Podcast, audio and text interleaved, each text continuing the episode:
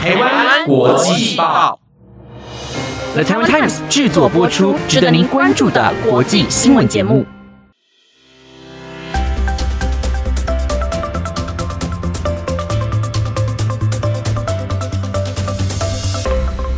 Hello，大家好，我是凯文，欢迎收听今天的台湾国际报。那我们今天邀请到的呢，是着迷于挖掘隐藏在传统器具当中，以时间凝结而成的智慧与舍不得将这些无形的资产随着物件一同逝去，并且致力以设计继承台湾旧有的传统手工器具为创作概念，从传统打造新创作，期待能诱发出人们对古老文化的兴趣与认识。让我们一起欢迎身体里住着老灵魂的年轻艺术家范承宗。Hello，承宗。Hello，大家好，我是范承宗，我是做装置艺术跟雕塑跟。各式各样的不一样的挑战，然后我都希望能够应用传统的手工艺里面发现的有趣的材质应用方式啊，有趣的功法，然后把它应用到各式各样的合作上面。嗯，了解，在很多资料上面其实有写到说，嗯，你身为一个艺术家，然后同时一个是一个创作家嘛。那针对就是身体里住着老灵魂的年轻艺术家，这是你自己给自己的诠释吗？这其实是我蛮常。当然，现在已经好像已经三十五岁，也不好像也不能再使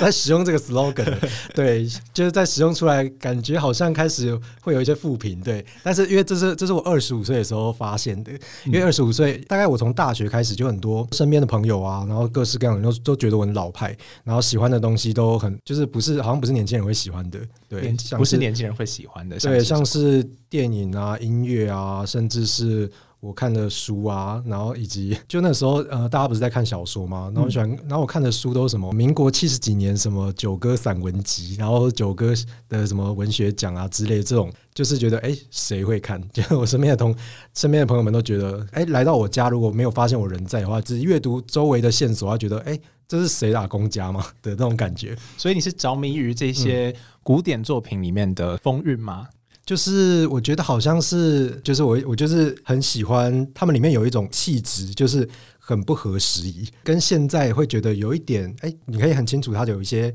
呃，哪怕是电影啊或什么，它有一些画质啊，或是一些技术上，或是它的一些语言表达上，甚至它用词上的细节都很不合时宜。它绝对你可以读出它不是现代，对。然后像我也很喜欢，我有买一堆那种老照片，台湾老照片的书，然后尤其很着迷那个，就是我出生前的世界。我也不知道为什么，但我觉得每次看到他，就甚至有照片让我看的时候，第一眼看到觉得哇，莫名的觉得好想哭，但是不知道哭点在哪。但是就是后来有一些那种比较那个什么灵性派的朋友跟我说，哦，可能是他勾起了你前世的记忆的一个节点什么的。我是不确定我到底信不信这个。他觉得哎。但是有时候真的见到这种事情，就是莫名的感动，对。然后我觉得可能真的我里面有我的身体里有 something 吧。所以你在大学的时候其实就读的是工业设计，对，我是学工业设计。那这跟你喜欢的兴趣领域是有相关的吗？呃，完全没有相关，因为我大学，因为我高中是学那个呃广告设计科，然后其实很像是大学的。对应到大学的话，应该是数位媒体就去做动画，或者是视觉传达去做一些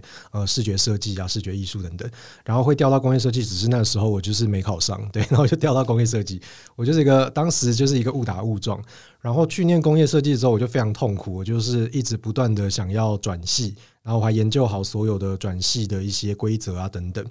我的大一其实是一个很不认真的学生，我就是什么都抓到大概七十分就好，因为七十分是那个转系的门槛嘛，所以我就什么东西我都尽七十分的力就好，然后我也不想做更多，然后我只想要赶快就减少我对工业设计的学习跟付出，就是一个很想要逃走的人。可是我就太蠢了，所以我我就是在那个呃暑假前要申请嘛，我就是意外的错过，等我发现的时候截止日已经过了，然后我就只好被迫的升上了二年级。然后我觉得一个，我对这我对这一切都没有热情，但我就开始默默开始就继续，还是要上课嘛，还是要必修，还是得毕个业这样。然后我就开始在大二的时候接触到更多更进阶一点的工业设计相关的课程的时候，我才发现，哎，其实有点有趣。哎，可是我一开始还是会有点倔强，想说，嗯，我才不要觉得有趣呢。但是默默就慢慢开始，你开始设计一些你的一些还蛮烂的作品的时候，你会，哎，你在那个烂作品的制作过程里面发现怎么办有点有趣，然后你慢慢开始软化我心中的抗拒，然后最后就开始越来越喜欢亲手做东西啊，然后以及在工业设计课里面学一些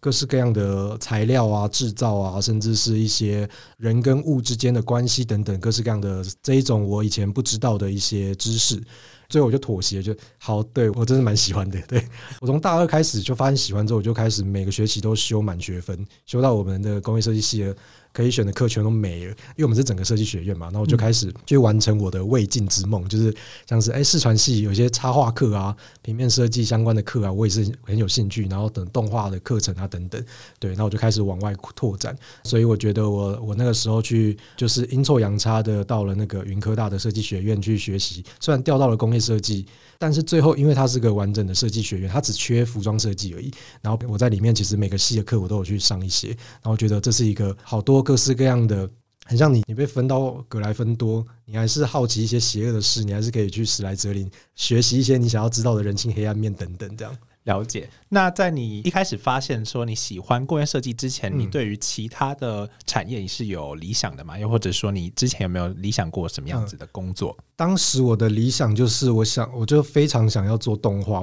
因为小时候就是很很很喜欢那个嘛皮克斯，然后迪士尼啊，还有日本的动画等等。然后我我当时就是觉得哇，太想要做这个工作了吧，太想要自己亲手做出一个，也许是三 D 数位的，甚至是一些呃演唱会的特效啊等等，各式各样这种关于声光效果、关于视觉影像的东西。我当时是很崇拜这件事，因为我自己很喜欢看，我到现在还是很喜欢。嗯那这跟你选择去荷兰交换这一个经历是有相关的吗？我的那个人生中的太多决策，实在是都是一个我我原本都有一个想要的东西，想要的一个 target，但是就最后都会因为阴错阳差，反正我就是没到我最理想原本以为的要去的那地方，但是最后都去了还不错的。到像像现在我的人生已经已经放弃去想太多了，就是觉得哎、反正第一个选项是我最想要的，哎、但是我觉得哎、好像也没有那么现在也不会那么执着它了，就觉得反正如果老天爷要我不去第一个选项的话，第二个甚至第九个应该是不错的吧，在我的生命里应该都会成为一个不错的一个总和，这样，所以就没有那么纠结了。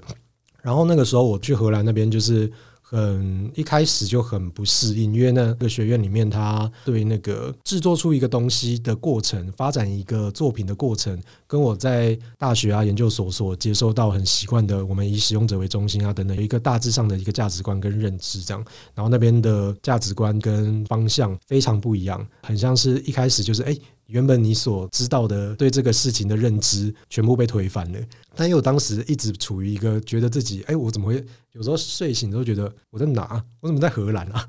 我怎么会在荷兰？还在那种刚去的第一个月很不熟悉的情况下，然后所以面临了这些，尤其上课的时候啊，就是我很格格不入，就是我提出的各种我的构想啊，我做的任何的决策，因为那是小，他他很小班嘛，就是我们班好像才十个人吧，然后我都发现跟整个 group 里面我是一个很格格不入的存在，然后我我就觉得，哎，可是他们都有某一些决策上的气息，而且他们的其他同学作品我也觉得，哎，是有意思的，然后我就开始研究，就是那个模模糊糊的到底是什么，然后为什么老师一再跟我沟通到他他快要发怒了，对，然后我就几次的情况下，我就鼓起勇气去找一些比较感觉人比较 nice 的同学，我就问他说，我是有做不对什么，还是我知道了什么事情是误会吗，还是什么？然后结果后来发现。呃，一个很有趣的落差，就是我所知道的那种进行的方式，跟例如说很像是解决问题啊，或者是去分析的这种手法，就其实我在台湾学的嘛。那个时候我就发现，呃，我我有一个同学在隔壁系，他们系的那个价值观是一样的，就跟我在台湾学的是很接近的。然后就我们这个系很怪，就不知道在干嘛。然后我就想要了解这个差异到底是什么。在我了解之后就，就那个同学他也是一个，我也觉得他他是一个我的小贵人吧，他超超级会解释。他说，像我这处理方式完全没有不对，而且这是世界上也很多地方需要这样的东西，例如说。有这样子的进行方式，有这样子的状况，我们才会有好用的手机，我们才会有很方便的笔电，我们才会有各式各样比较功能性的，然后去大量生产，然后给大众使用的东西。可是他们系的那个，因为因为其实那那边的价值观很多元嘛，他们系是属于可能比较另一种的价值观，他们也是精准的，可是他们更 care 的是人的感受，对他甚至是一个抽象模糊的感受。他他这样解释之后，觉得哎、我好像我用他这个观点再去看大家的作品，大家都是 catch 到了一个很模糊的感受。例如说火焰，每个人都有自己的，每个人每个人大家，例如说大家都会觉得哦，它是热的、烫的，它是危险的，或者怎么样，有一个盖瓜的那个认知嘛。可是大家都可以在讲出火焰给我的感受，它会加入一些更主观，可是又能够说服其他人的一些 detail 的描述。例如说，它可以经由火焰的晃动，知道。很像是一种情绪一样，因为有的火焰它可能是会让你觉得它很 peaceful，它很稳定，然后它很安静；但有的火焰会让人觉得这个火焰它情绪很焦躁等等。然后就觉得哇，用这样子的观点去看任何事物，甚至是任何细节的时候，充满了感受，而且它甚至更多鼓励主观的成分在。然后那个时候就慢慢的。我就自己在一直一直想，然后用这个方式，然后再去附近的博物馆啊、美术馆去看那些我以前看了都不知道、想不透到底在干嘛的雕塑跟装置艺术啊，跟一些甚至我不知道该说它是什么的东西。对，然后我就以这样子的，很像是打通了任督二脉的感觉，然后我就开始再去看一些我以前会拒绝，想说啊，这这东西没用，这东西不知道在干嘛，我就拒绝了解的东西。然后我再去跟这类的东西相遇的时候，我突然开始觉得我有感觉。虽然我本来就有感觉，可是我以前把它关起来，我对这个东西是有感受的。我会觉得它很奇怪，然后我就会多想一下，我到底为什么他觉得它奇怪？它奇怪是因为跟我的某些经验冲突吗？跟我的某些经验距离很遥远吗？等等，然后开始可以越看越多很细节的感受等等。然后我觉得这个成长部分对我的后面的做决定啊，甚至我去欣赏一个展览，甚至我去看一部电影、听一首歌等等，都有很有意思的影响。了解，我刚才听完了之后，我觉得是哇，一个非常完整的脉络。那我想问的是，说就是在你去荷兰之后，因为你跟你的本土学习到的设计理念其实是有冲突的嘛？对。那在这个部分上，你去接受到荷兰的这些他们的艺术风气啊，还有他们的美感经验，有对你现在的创作是有一些想法上的改变，或是形式上的改变吗？我觉得好像也不是说，就就我所认我所接触到的这个东西，我觉得比较像是我在荷兰遇见了这样子的机会，让我发现。哎，原来我还可以有其他的方式去观看，其他的方式去感受等等。当然，荷兰它也有很有意思的文化跟有趣的东西等等。但是我觉得，因为我当时其实待的时间我就待半年而已，然后加上我大部分的时间就是到欧洲各地，甚至去埃及去玩乐了，对，去旅行，去多看很多东西。然后我会觉得这个开关刚好让我在荷兰遇见了。我不会说它是属于荷兰的。或是荷兰才能给我的，因为其实我后来有认识那个啊，我去当替代就认识很多云门舞集啊、现代舞啊、表演艺术的朋友，然后甚至开始多认识了一些做各式各样创作的人、各式各样的朋友。然后我会发现，大家都在不同的地方遇到了跟我刚才说的那个很相似的开关，像是我以前，我以前可能会觉得去看云门舞集是件很潮的事情，好多人好喜欢，我想知道大家到底在喜欢什么。是不是你学习到了一个新的诠释艺术的方式？我觉得很像是一个打开了那个观看的开关。那个时候，我跟那个我们有一个课，我里面充满了那个不同科系的人。然后那个时候，我我分组报告分到的组员是一个两个孩子的妈妈，然后她以前是跳现代舞的。然后那个时候，我就跟她聊天，我就很好奇，就是哎，现代舞到底大家在喜欢什么啊？大家在看什么？然后他就说：“哦，其实因为因为大家很容易觉得现代舞我看不懂，然后就会觉得啊，反正那个东西我看不懂，会有这样子的一个担心，或者是一个你就先把一个认识的机会给关上了。然后我觉得他那个时候，他他也他也算是我一个很重要的一个开关。然后他那个时候就跟我讲说，像我很喜欢造型、色彩跟形态这种东西，这些是我熟悉的。然后他说，现代舞就像任何艺术一样，你可以用你熟悉的部分去观看它。”然后大家的熟悉部分跟经验都不一样，可是大家可以用自己的方式，只要你不要关上自己的可能性，那你就有机会多接收到一些来自他的讯息。然后那时候他跟我讲说，既然我喜欢，我可以去 enjoy 立体造型，然后色彩、材质等等。那你试着把在台上跳舞的舞者们，你他都是立体的雕塑，然后他身上有动态，然后你再把这件事情加上时间，然后加上你去想一下你的，因为你平常你去看一个雕塑的时候，你可以。自由的控制你的视角去绕着他看，然后现在你坐在观众席上，是他们在自由的一个范围内运动。他他用很逻辑的方式跟我沟通这件事情，然后我就觉得，哎，我好像跟我在荷兰遇到的那个开关很接近。然后我就再去看一次，就就发现，哎，我我找到乐趣。我就开始这样观看它的时候，我就觉得现代舞它其实有很多相似的地方，然后其实都是一个你透过不一样的材质、不一样的媒介、不一样的手法跟工具，甚至不一样的面对观众的距离，跟甚至是不一样的视角跟空间的放置等等。然后你其实都是在接收，如果你是创作者的话，你都是在传递讯息给你的对象；然后你是观众的话，你其实都在接收讯息。然后接收讯息的部分，你是用你自己的眼睛，然后那个眼睛其实是代表着你的过往的经验，你所熟悉的喜好，甚至你的各式各样的生命里的一些材料。嗯，嗯，了解。我刚才听到其实是呃，我比较有感触的，其实就是你在不同的领域里面，包含的是你讲到了舞蹈，跟你现在在做的就是创作这个部分。就不管是他们的，你可以讲到他们的身体，又或者是说你在使用的这些媒介跟工具、跟材质，再加上时间的概念，我觉得这是很酷的。因为时间还包含了可能是这个人的阅历，又或者是说他的过去的经验累积所。呈现出来的东西可能会是不一样的风韵，然后他在每个时间看可能是比较青涩，或者说比较老练、比较成熟的，甚至是他能够。比较游刃有余，那都是会给观众非常不一样的体会。我觉得这是我今天接受到一个非常酷的概念。我以前我我那个时候想通这件事，我也觉得天哪，太酷了。然后，但是像像例如说我在荷兰打开那个开关，然后我遇到了这个呃现代舞的我的同组的组员打开一个开关，然后到然后我后来就发现我的人生里太多这样子的开关了。哪怕我原本根本不想念工业设计系，也是因为到大二的时候有一些老师他打开了某一些开关，让我觉得哎，这是有意思，这是有趣的。对，然后我觉得好多开关慢慢被打开之后，就觉得什么都可以欣赏，什么都值得认识，然后不会有无聊的人。呃，像像很多人知道我住在南头草屯，就觉得哎，你们你们会不会你们那边会不会很无聊啊？然后觉得嗯，你把我放在哪里，我都不会无聊的。对，因为什么都可以，像哪怕现在这个录音室，就就我刚才坐下来，我就问了凯文一堆，哎，你那个按钮那么多个，会不会怎么学啊？等等，就是尤其我很喜欢认识那个我不熟悉的职业、不熟悉的领域。然后我很喜欢跟那个 Uber 大哥跟那电车大哥聊天，因为他们都在一个我跟我经验很遥远的一个地方。然后我很喜欢听这些事情。然后我超喜欢看那个《晋周刊》的人物组，他们以前是一周刊人物组嘛，他们所有的书我都买，然后每一篇采访我都有看。然后我很喜欢他们去呃用很细腻的，我觉得他们他们也很像很接近我前面讲的那几个开关，那些记者跟呃写手们。我从那个写完的采访里，我都感受到他们有打开那些开关，他们这样的能力。所以在一个很寻常的，大家可能会觉得有什么好仿一个一个面店老板娘，有什么好仿一个一个很寻常的一个凡人？是不是他们用周刊的形式，把他们在每个不同产业的脉络，还有他们的理念去传达出来，然后你可以直接透过他们的报道去接收到这些经验。我觉得他们处理方式好像是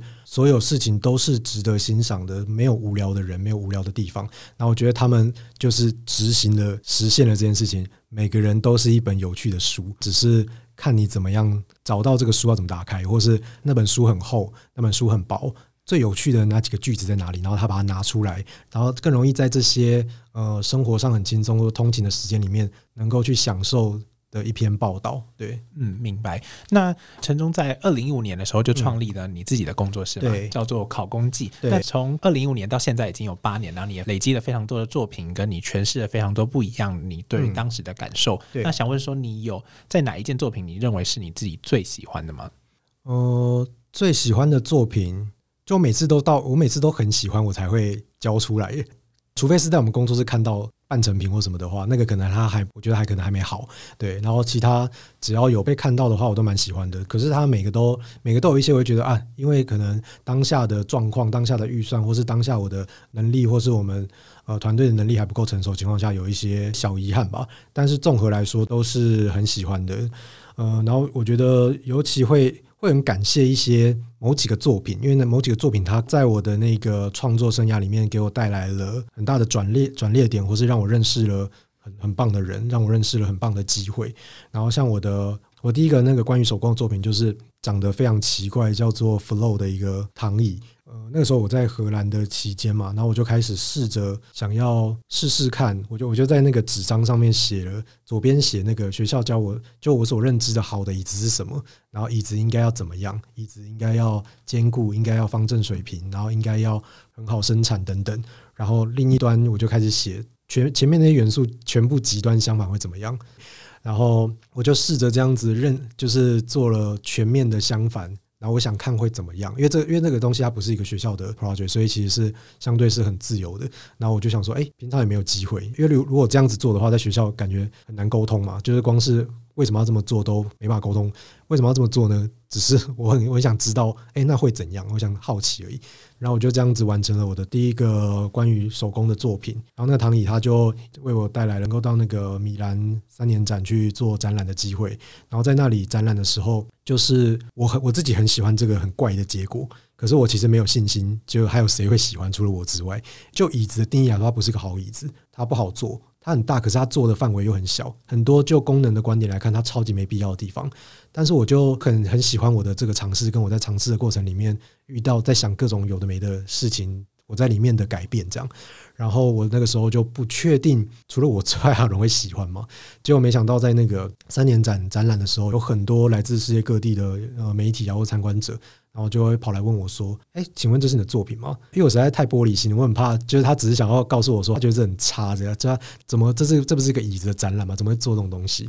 然后我就哦，不是，我是那个顾展的那个攻读生，这样 对。所以你是没有当下想要承认我没有当你的作品的，对，因为我就想说，我的那个心智的强度，我没办法捍卫你，我 我没办法捍卫这个孩子，因为要摆在旁边。我就当下想说，哎，没有，我是攻读生，对。然后听到开始有一些人就说，啊，好可惜哦，好想跟作者讲话哦。然后我说，你找他有什么事吗？他说：“我想跟他说这个东西我有多喜欢，然后怎么样？然后，然后我还想说，哦，不好意思，其实我刚才听错了，我是我是作，我其实就作者这样。后来就发现，哎，原来世界各地的人他们看这个怪东西喜欢的人很多，哎，没想到我这么任性主观的一个综合下的，原本很像是自己开心的一个决定，没想到其他人是可以从里面看到些什么，然后也吸引他们，然后喜欢他们也喜欢的部分。像那时候有好多人跟我讲说，啊，看到这个东西，啊呃，让他想到意大利面。”然后让他想到那个人的头发，让他想到风在吹，让他想到水在流等等。然后甚至很多人觉得，不知道竹子竟然可以这样用，可以呈现出这样子截然不同的样貌，跟他们过往看到竹子制成的东西的印象很不一样。那个时候我就接收到这个经验之后，我就觉得，原来我这样子的任性的去。做一个我喜欢的东西，原来是可以的。原来这么主观是可以的，因为以前学校里面接受到的教育是，好像主观是偏呃，像像我们在说，哎，你这个人很主观。好像是一个在骂人、在批评的的部分，这样，然后会觉得主观原来是好的，主观觉得原来很中性，他没有好不好，他就是我的我的个人觉得这样子，也许别人不这么觉得，然后可是我这个个人觉得这样子的情况下，我并没有去想要伤害谁这样，然后就没想到我的这个主观竟然其实是可以引发很多人的注意，然后甚至他们是喜欢他的，然后那个时候我就开始想说。又又坐那个椅子的过程，我实在太快乐了。然后我就想说，是不是有一种活着的方式啊？就是我会一直做这种东西，我就可以生活了。然后我就不要再去工作了。我的工作就是去做这些我喜欢的东西，这样。然后那个时候我就开始想，就就开始有了这个念头。但因为因为这个念头听起来对当时我来说，觉得讲出来好像好像就是一个草莓族，好像你不想要负责任，不想要去上班的一个 一个很听起来有点废的一个一个宣言。所以我就没有说，就是默默埋藏在我心里。但我就一直觉得。会不会可以啊？会不会有有这种工作吗？有人这样子活吗？后来我就开始认识了，就是就你人生会慢慢认识越来越多人嘛。然后尤其是我发现作品真的会帮你引来引来一些。很像你是用你的作品去认识人，他会他会把一些可能你需要的人带到你的生命里面，这样那个时候接触更多人之后，发现哎，其实也是很多人这样子生活，他就做他喜欢做的东西，然后也许是料理喜欢是什么，他非常主观，然后然后也有一定足够的受众提供资源去跟他交换他的东西，这样形成一个让他能够以这件事情成为他的。赖以为生的工作，因为开始有实际案例出现，就现身说法跟我说：“哦，可以啊，就我就是这样。”对，然后我就觉得好像可以，于是我就开始进一步，就是去想说，可不可以让这件事就成为我的工作这样。然后那个时候才开始出发，去想要了解更多，去台湾各地去找一些不一样的老师傅学不同的材料、不同的手工艺的技术。也在那个情况下，才慢慢认识到，哎，原来我喜欢的是古老东西，它可能做成物件嘛。然后我去做的事情，像是我把这个 ZIP 档解压缩之后，然后我看到里面有超多藏在里面的档案，但我平常只看到 ZIP 档一个 icon。解压缩之后，里面好多档案，然后里面很多档案都是宝藏。然后任何一个东西，它藏在里面太可惜了吧？这么棒，这么把材料用的这么聪明的方式。然后接着我做了很多这样子了解，我有一大堆被解压缩的资料夹之后，我就开始想说。那我可不可以用创作的方式来诠释他们，然后让这些藏在里面的旧的东西，用有趣有意思的方式，甚至它成为我的一个很强大的核心跟后盾。对，然后我就开始呃摸索了。其实我运气蛮好的，我就摸索了，可能才一两年吧，我就真的就做这些东西，然后我就可以生活了。嗯，了解。嗯，想问你，就是说，因为我听你从大学，然后到你读研究所，甚至到你去交换，然后到回来台湾之后，你选择用这样的方式去生活啊，包含了你自己选择自己要如何工作，然后要成为怎么样子的人。那在这个过程中，身边的亲友有曾经反对过你投入这样子传统艺术产业吗？呃，我觉得我身边的亲友、家人应该很不知道我到底在干嘛。像他们可能也看过那个椅子啊，看过前面讲那个怪椅子，看过我做的各式各样东西，甚至一些不知道在干嘛的小的东西，然后挂在墙壁上等等。我觉得他们至今都觉得，哦，我不知道那在干嘛，但应该就是艺术啊。他们可能慢慢开始会觉得，哦，那个东西好看，可是我不知道他在干嘛。他们也不知道为什么有人要买它，为什么有人会呃拿预算请我做出这种东西。然后，但是我身边的朋友，就是因为，因为，因为朋友本来就是比较多，都是那个在求学阶段啊，到甚至开始工作，或是各式各样的合作的里面认识的，所以大家都蛮可以知道我在干嘛的，对，嗯。然后当一开始，尤其是初期的时候啊，我就是确定我想要做这些东西，我想要我的工作就是这样子的创作，然后我的工作内容，平常在忙的忙碌的事情，我希望都就在忙这些东西。然后那个时候也是很多朋友也会，尤其是我的。因为我有一些长辈朋友，对，可能他五六十岁，他们只是担心说，那这样子到底要怎么生活？这样钱要从哪里来吗？对，就是你怎么付房租啊？你怎么去买饭吃啊？甚至你接下来你可能搬到南头之后，你要怎么开始有一台车啊？等等，对。然后因为那个时期很短，然后加上因为前面目前讲的都是那个嘛创作面，就很浪漫的部分，然后另一面就是。因为我本身，我就我的灵魂里面有另一面，就是我都称那个那一那一面为客家人，对。然后就是，就我刚才前面有提到，我我我也我也是个蛮精打细算的人，然后我就开始去学，就是哎，如果我要做这个工作的话，那我要有的工作我真的是自己一个人做不完，然后我开始要有一些团队成员等等。是不是我要有个工作室的空间？然后我甚至我要怎么算钱？我要怎么报价？我要怎么跟提供资源的业主啊，或是各式各样的品牌合作？怎么跟他们交涉沟通等等？然后开始面临到各式各样跟创作不直接相关，但其实我觉得跟创作其实都息息相关。只是以前在像我以前的求学阶段啊，甚至我在摸索创作阶段是不会接触到的这个另一个说是商业现实的层面。我那个时候一开始也觉得哦很雅给，就觉得。就是已经尽力把作品做到自己满意，已经够难了，还要想办法卖它吗？还要想办法去计算一些有的没的？我要学 Excel，我要去弄报表吗？为什么我要学这个啊？对，但是我就是后来，后来因为我本身也喜欢看一些美剧，尤其是偏那种什么商业斗争型啊、政治斗争型美剧，然后甚至一些骗局的故事之类的。然后我就开始想说，我就转个念，就觉得如果了解一下，是不是也蛮酷的？就是会不会其实也很有趣？这样，然后我就开始去。自己去想办法问了问了好多比较会赚钱的朋友，或者比较比较会赚钱的长辈等等。就我自己擅自觉得他应该比较会赚钱的，然后我就问他：哎，你们你都怎么开始啊？怎么做一些决策等等？然后再去找各式各样的网络上的资料啊，或者影片啊等等。尤其我找，我觉得我觉得我跟书的缘分蛮好，我很我很容易找到啊。例如说，可能关于定价这件事情，然后有一大堆书嘛，我真的很很很容易很幸运的找到就某一本，我就读这个就好了，它就够了，对。然后甚至呃谈判啊、说服啊，然后什么经营管理啊等等，然后我都有一本这样子的书。对，然后我觉得这些书真的是救了，就是在在那个环节里面，很像很像你在玩游戏里面，你就在得到一个秘籍，然后就觉得哎，得到了一个秘籍，它里面说的到底是可行吗？就我就我就开始，因为我工作上就开始会需要嘛，我就开始试着去，哎，我在我在书里面学了一招，这样子来观看这个局势，那我来试试看。里面教我的三个方法的第一种、第二种、第三种，这样，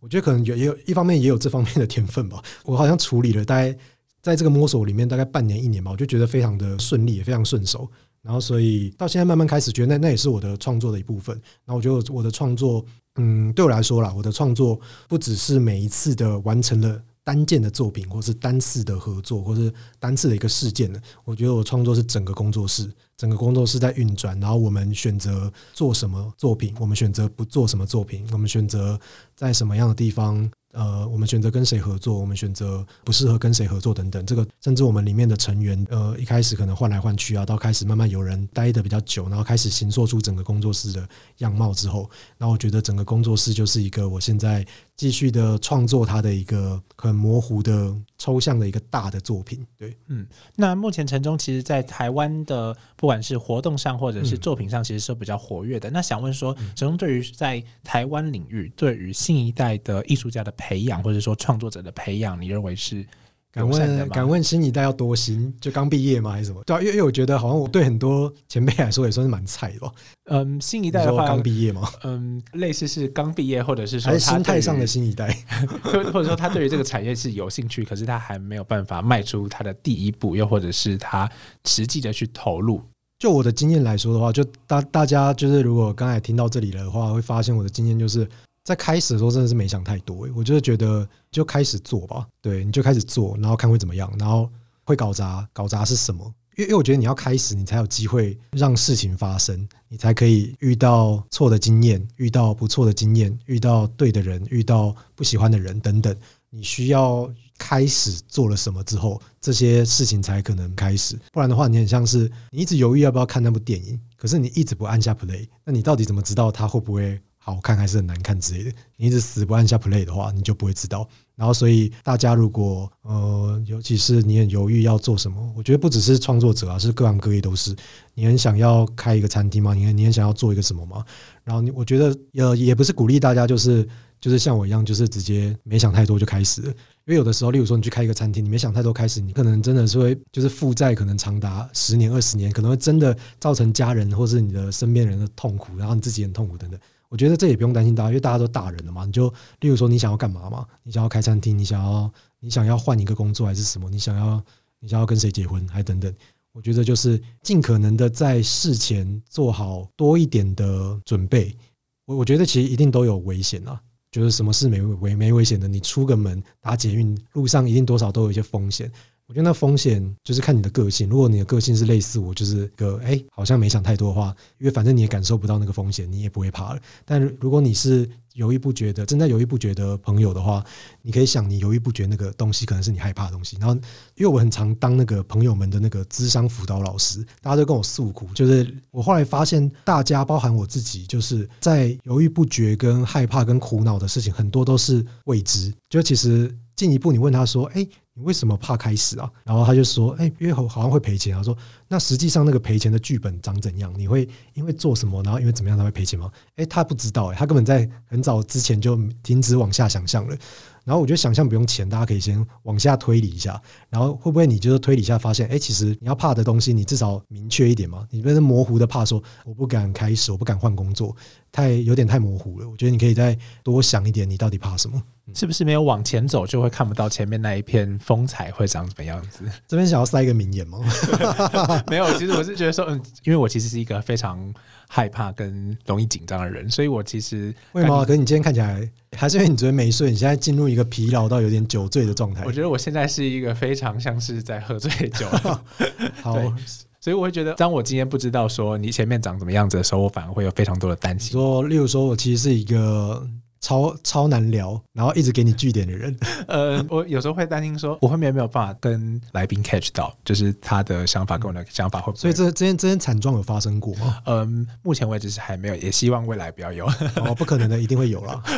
对对，好，那想问说，像刚才听出来，感觉陈东其实把自己定义也是定义在新生代，甚至是新我也不敢说新生代，因为我现在越来越逐渐的一年一年老化。希望大家如果对有些对新生代很 care 的人，希望不要不要跟我计较，好不好？就算了。对。那想问说，你在未来之后有没有想要在？因为像你现在，嗯你一开始其实做的比较多是主编嘛，对我们有我们有做各式各样的材料了，对，嗯其实都是关于传统的手工。有更多的材料跟不同的形式。那想问说，你在未来有没有想要有更多的突破，在哪个领域？我们未来的话，就是因为我们现在开始就是有遇到很多关于也是关于手工精神的各式各样的品牌，也许是皮件，也许是珠宝啊，甚至是制酒啊等等的品牌找我们做呃创作或是各式各样的合作。然后我觉得从各种不同的对象里面，因为每次都会跟他们聊，跟过程中会认识他们的世界嘛，然后认识各式各样的人，各式看了各式各样的呃人生的小片段这样，然后我就觉得对耶，我好像就一直每一次我们都尽量的努力的好好完成自己的工作，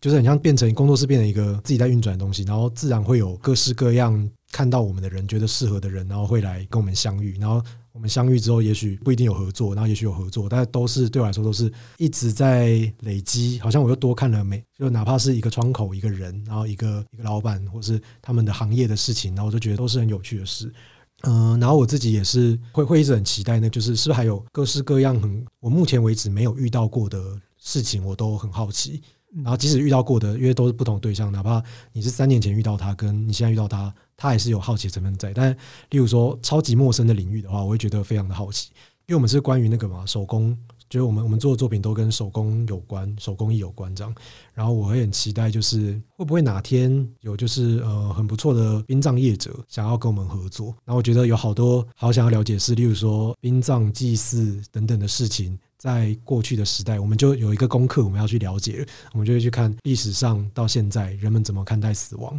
人们怎么跟心爱的人做永远的告别，活下来的人怎么疗愈自己等等，有各式各样的很想了解的事情，以及在传统的丧礼里面各种服装为什么，然后为什么各种仪式，然后各种乐器为什么，就是充满了让我很有很多想象的地方。当然，除了这个领域之外，我觉得各行各业都让我很好奇。对，嗯，如果说对这样传统产业、传统器具、传统文化，还有目前陈忠他现在在做的这些创作有兴趣的话呢，都可以去追踪他们的，可以可以追踪我们的那个 Google 我的名字，你就会找到我的 IG 网网站上也有我们所有的作品，尤其是我的那个现实动态，经常的就是在分享一些跟创作超无关的事情。但也许很多时候是我我哎，我发现了一个大家都可能还不是很熟悉的很棒的歌手，或者很棒的团体，或者很棒的什么东西。然后很很多时候是我新看了一个很棒的剧，我必须我觉得你们大家必须要看。有一些感觉很很不务正业的部分，但其实这些东西全部都是我的创作的很细微的很重要的养分。嗯，如果有兴趣的话呢，都可以去追踪陈忠的 Instagram 跟 Facebook。对，请就用 Google 就可以找到了。今天呢，非常感谢陈忠来跟我们的分享，谢谢陈忠。好，谢谢大家。那如果喜欢这集的台湾国际报呢？如果喜欢这集的话，欢迎订阅台湾国际报，留下你的五星好评。我们下次见，拜拜，拜拜。